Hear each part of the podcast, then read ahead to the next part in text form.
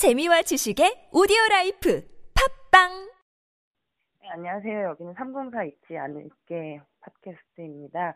하지만 누구 어머니 되세요? 네, 2학년 3반 김시연 엄마입니다. 네, 시연이 어머니 지금 바쁘시죠? 이번 주가 이제 4월 16일도 있고 그런데 어떻게 네, 네. 지내고 계세요? 지금 제가 하는 일이 네, 부모님들 그 저희 전국적으로 간담회 다니잖아요. 네, 그래서 이제 그런 거 들어오면 부모님들 섭외해서 이렇게 연결해드리고 하는 그 중간 역할을 하다 보니까 이 4월 달이 되고 해서 저희 가족들 얘기를 듣고 하시는 분들이 굉장히 많이 계셔가지고 네, 지금 오늘도 종일 전화 전화 통화하느냐고 하루를 보냈고요. 음, 어제까지는 지금 계속 8일, 9일째 계속 광화문에 나가서 전화 받고 또 광화문에 나가 있으면 네, 일주기가 돼서 그런지 기자분들이 굉장히 많이 와 계세요. 음, 그래갖고 이제 가족들 만나면 인터뷰 이렇게 계속 해달라고 하- 해주시거든요. 그래서 광화문에 나가서 계속 인터뷰하고 아니면 다른 분 인터뷰 하실 분 연결시켜드리고 전화로 연결하게 그렇게 지내고 있어요. 아주 음. 바쁘게 지내고 있어요. 네, 근데 요즘에 이제 날도 비슷해지고 또 음. 며칠 또 비도 오고 그러잖아요. 음, 네네. 많이들 힘드실 것 같은데 좀 어떠세요? 아, 힘들죠. 근데 뭐, 저는 그래도 집에 왔다 갔다 하고, 그리고 저는 아이도 찾았잖아요. 네, 근데, 어, 아직 시술자 가족분들도 매일매일 밖에 나가서 피켓 들고 계시고, 그 다음에 광화문에 계신 아버님들은 매일 그 비바람 맞으면서 밖에서 주무시고 계시잖아요. 네, 음,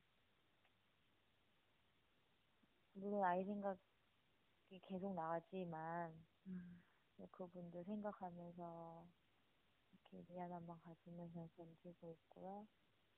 그다음에 음,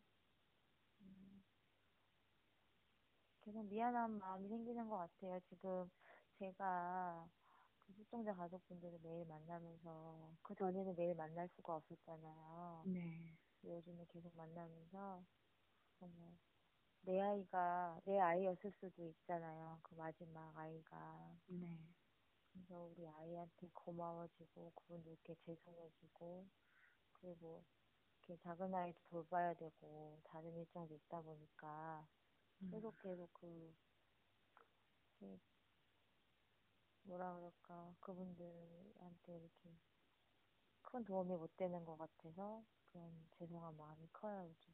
음. 네, 어, 얼마 전에 음, 삭발식에서 뵀어요. 네. 네, 그때 굉장히 많이 여자로서도 되게 조금 힘드셨을 것 같은데 지금 괜찮으세요? 네, 지금 괜찮고요. 그 얘기 나올 때 그 전날 얘기가 나왔을 때 네, 그때 작은 아이하고 같이 이제 말은 안 했지만 가가지고 같이 모자도 샀거든요. 음, 물론 그 모자 지금 쓰고 다니지는 않아요. 음, 어차피 깎은 거니까 네, 모자 안 쓰고 다니는데 저는 그래요. 뭐 물론 머리를 깎았을 때 그때 되게 마음이 아팠어요. 이렇게까지 해야 되나. 음, 어, 우리가 아이도 잃었는데 어, 이렇게까지 해야 되나 하는 그런 그 사람들이 너무 미운 거예요. 우리 이렇게 만들어 놓은 그런 사람들이 그래서 아, 그런 감정이 컸는데 지금은 이제 우리 가족들이 걱정을 하면 이렇게 얘기를 해요. 내가 무슨 살다리를 자란 것도 아닌데 머리는 금방 자라잖아요.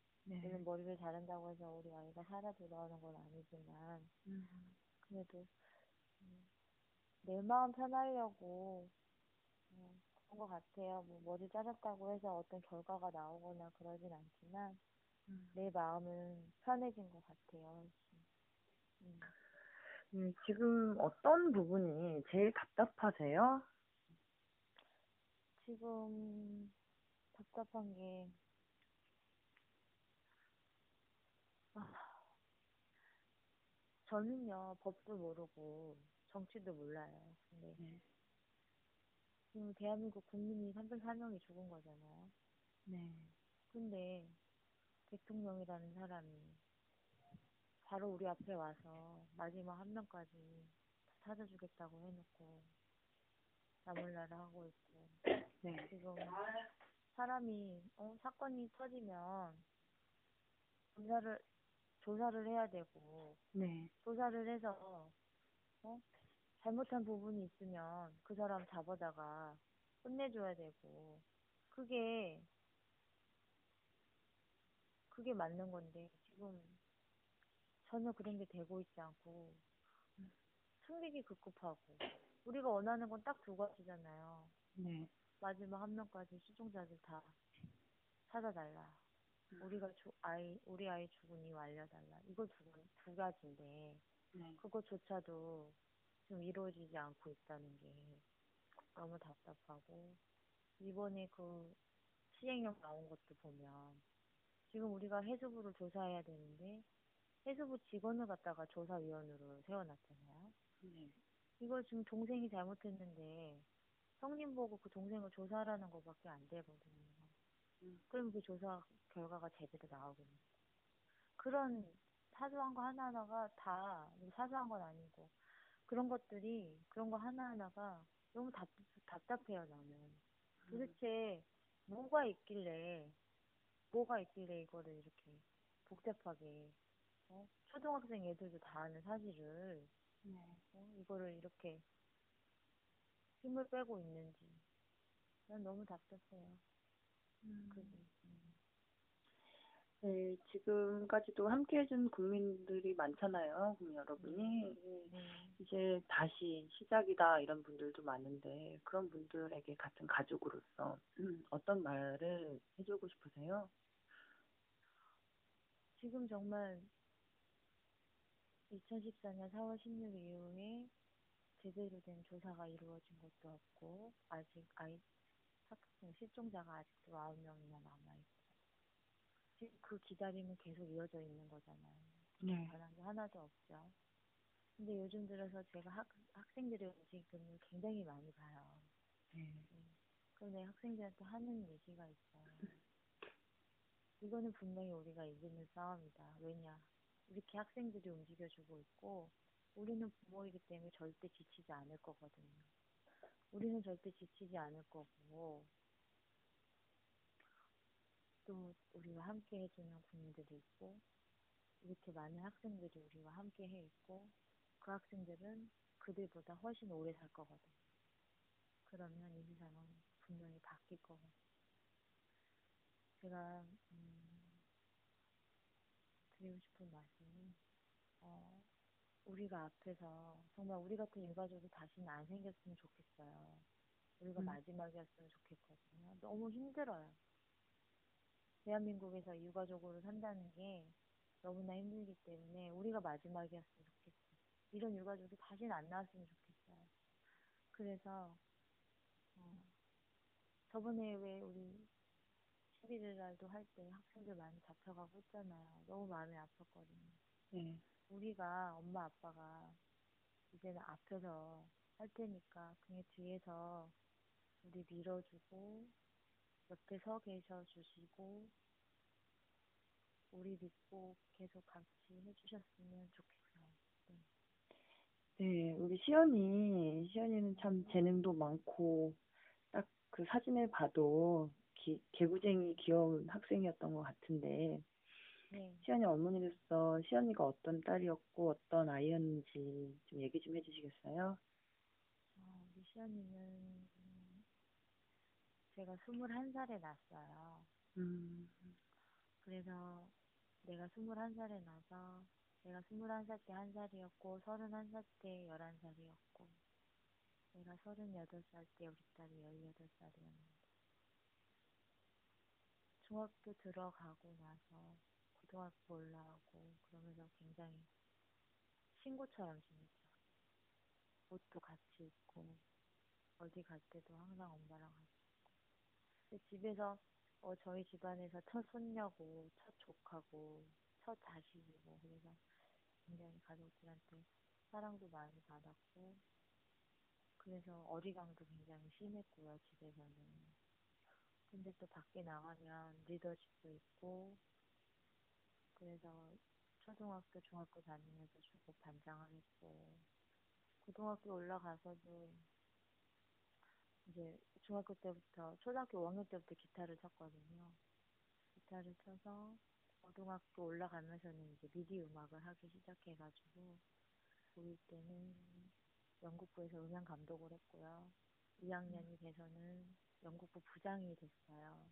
아, 그래서 어, 후배 애들 들어올 때 너무나 흥분돼갖고 집에서 아이들한테 하는 말을 큰 소리로 연습을 하고 밖에 나가서는 너무나 힘들어가지고 등치가 우리 애기가 154에 38kg 나갔거든요. 아이고, 예. 등치가 작다 보니까 체력이 딸려서 집에 오면 힘들어하고 울고 그랬는데 밖에 나가면 음, 카리스마 있는 연극부 부장님이었고요. 음, 친구들 너무너무 좋아해가지고. 음, 친구들 너무나 좋아해서 마지막 순간에도 엄마한테 말을 안 남기고 친구들을 위해서 기도하고 간 그런 친구죠. 저한테는. 음, 아, 연극부였으면은 연극부에 동엽이도 있고 수연이도 있고 그러지 않았었나요? 그렇죠. 동엽이하고 연극부 정슬이하고 우리 시연이하고 음, 우리 조카 예지하고 네 명이서 같은 유치원 졸업생이에요. 아, 근데 졸업 앨범을 보면 그 아이들 네 명이 다 있는데 예지는 친척이라서 가끔 만났지만 예슬이 예 저기 동엽이? 음, 동엽이하고 음, 그 다음에 그 여자 친구는 네. 고등학교 올라가서 만났거든요. 음, 그런데 딱 보자마자 다들 첫눈에 알아본 거야. 유치원 동창인 거를. 음, 그랬는데 또 연극부를 같이 하게 됐잖아요. 아, 그래서 거기에서 또 친해졌고 우리 음, 시연이가 연극부 부장 할 때 이제 동엽이가 연극부 차장을 했어요. 음, 시연이는 음향 감독 쪽을 했고 동엽이는 이제 연기. 음, 그래서 우리 동엽이가 1학년 때 연기할 때 저도 같이 갔는데 연기 상도 받고 막 이랬거든. 아, 그래서 시연이가 전화할 때 동엽이도 바꿔주고. 음, 연극부가 모두 10명이었었나요? 연극부 아이들이 제가 지금 정확히는 모르는데 10명이 넘었어요. 음, 그랬더니 한 명 살았고요, 아이들이. 2학년 연극부 아이들 중에 생존자 한 명. 음, 시연이가 마지막으로 어머니한테 전화를 한다든지 메시지를 남기겠다든지 그런 게 있었나요? 45분, 55분에 문자를 했고요. 음, 45분에 문자를 했고, 통화도 했고요. 아, 그 다음에 10시에 또 통화했어요. 그 다음에 아. 10시 6분, 7분까지 연극부 단톡에다가 네. 카톡을 남겼고. 9시 55분에 단원고 배가 침몰하고 있다는 기사를 다 캡처를 해놨고요. 음, 그 다음에 동영상도 세 개를 찍어놨고, 배 침몰하는 과정. 음. 네, 엄, 엄마로서 좀 미안하다든지 후회된다든지 그런 거 있어요? 이런 말 더 해줄 걸. 그날 아침에, 15일 날 아침에, 제가, 이제 내가, 제가 하루도 빠짐없이 우리 시연이를 학교에 데려다 줬어요. 음, 집이 이제 학교 쪽이 아니고 그 위쪽이라 다른 동네라 음. 버스가 좀 불편해서 제가 매일매일 학교에 데려다 줬는데 그날 수학여행 가는 날 트렁크도 있고 한데 뒤에 차가 막 오고 그래서 제가 가방도 못 내려주고 음, 잘 가라고 말도 못 했거든요. 그래서 학교가 8시까지였는데 제가 학교 앞에서 내려주고 잘 가 하고 나서 버스 타고 문자해 했는데 그러고 나서 너무 마음이 아픈해가지고 55분에 내려주고는 50분에 카톡을 했어요. 우리 딸 여행 가는데 엄마가 뽀뽀도 안 해주고 안아주지도 못해서 미안해 이렇게 보냈더니 자기 교실에 들어가서 이렇게 앉아있는 그 교실에서 이렇게 웃기게 사진 찍어가지고 저한테 보냈더라고요. 괜찮다고. 그리고 그날따라 원래 맨날 문자로 이렇게 해던 애들 전화 통화 잘 안 했거든요. 그날따라 계속 전화를 하더라고요. 엄마 우리 끝났어. 한 10분 지나니까 엄마 우리 버스 탔어. 또 좀 지나니까 엄마 우리 인천에 도착했어. 계속 전화를 하는 거예요. 원래 전화하는 애가 아니거든. 음. 엄마 인천에 도착했는데 정말 짜증나. 배가 출발을 안 한대. 안개 때문에 출발 못 한다. 집에 우리 보고 가래. 근데 내일 아침에 알아서 오든지 뭐 아니면은 못 갈 수도 있다. 수학여행을 이제 집에 다시 가면. 이렇게 얘기를 하는 거예요.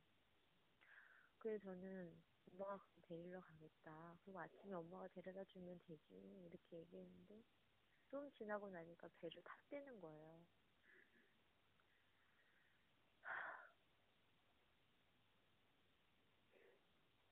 내가 우리 딸한테 장난으로 그렇게 얘기를 했어. 그날 저녁에 텔레비에서 15일 저녁에 16일하고 넘어갈 때 OCN에서 타이타닉을 보여주는 거예요. 음. 타이타닉을 보여주면서 그때 타이타닉 침몰한 지 뭐, 뭐 몇 년, 백 년인가 뭐 언제 되는 날이라고 그날이. 음. 그러면서 타이타닉을 이렇게 보여주는 거예요. 그래서 내가 우리 딸한테 지금 타이타닉 하는데 타이타닉이 오늘 어 타이타닉 침몰한 지 몇 년 되는 날이래. 우리 딸 무사히 잘 도착해서 살아서 우리 만나자. 내가 이렇게 보냈어 우리 딸한테. 그때 우리 딸이 막 웃으면서 아 왜 하필 오늘이야 막 이랬거든요. 16일 새벽에. 음. 근데 아침에 사촌 오빠한테 전화가 온 거야. 우리 아이들 탐배가 침몰되고 있다고. 그래서 뉴스를 보니까 침몰되고 있는 거예요. 전화를 계속 전화를 했는데 전화가 자꾸 끊겨. 받긴 받는데 전화가 계속 끊기더라고.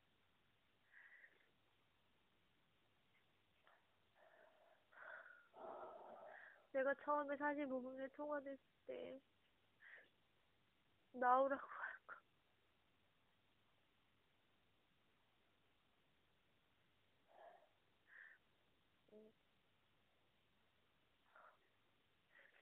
저번에 어디 갔는데 어느 분이 막 뭐라고 하시는 거예요. 그만하라고 지겹다고. 너무 서러우니까 그런 생각이 드는 거. 내가 내가 왜 그, 그때 우리 딸 구하러 내가 왜 뛰어들지 못하고 내가 여기서 여기 살아갖고 이런 소리를 듣고 있어.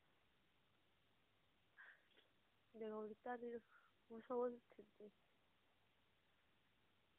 내가 들어가서 구해줬어야 막 이런 생각이 드는 거야. 물론 말도 안 되는 소리지만 음. 우리 작은 아이가 들으면 서운해 하겠지만 그 생각이 계속 들어. 이게 미안해. 그때 너무 바보같이 있어서 3일 내내 우리 애기 나오면 덮어주려고 거기서 나눠주기도 뻐꾸하고 막그 항구에서 울고 있었어. 그냥 아무것도 안 하고 그게 제일 미안해요. 그때 내가 좀 지혜롭고 그랬으면 더 빨리 더 빨리 그곳에서 꺼내줄 수 있지 않았을까 이런 생각도 좀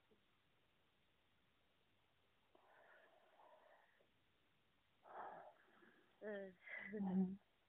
네, 어머니. 그, 올 한 해는 좀 다르겠죠? 달라져야죠 올해는 어, 제가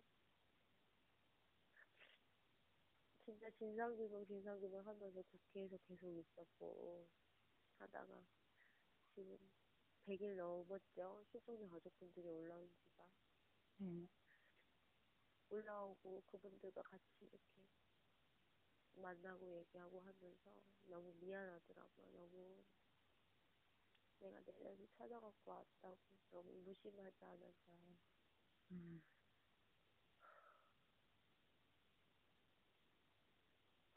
내가 아무리 힘들어도 그분들 뭐 발꿈 진짜 발것도 못 따라갈 거 같고 나 6일 있는 동안 너무나 힘들었는데 그분들은 1년 가까이 지금 그 마음이신 것 같아. 내가 아무리 힘들어도 그분들보다 먼저 지치면 절대로 안 되잖아요. 실종자가 다 찾을 때까지는 올해는 꼭 그런 얘기가 좋은 얘기가 나왔으면 좋겠어. 그냥 해주겠다고 그냥 그렇게 말 한마디 해줬으면 좋겠어. 그게 당장 되지 않더라도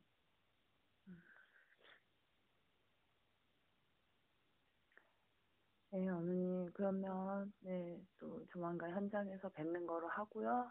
건강 네. 챙기세요. 네.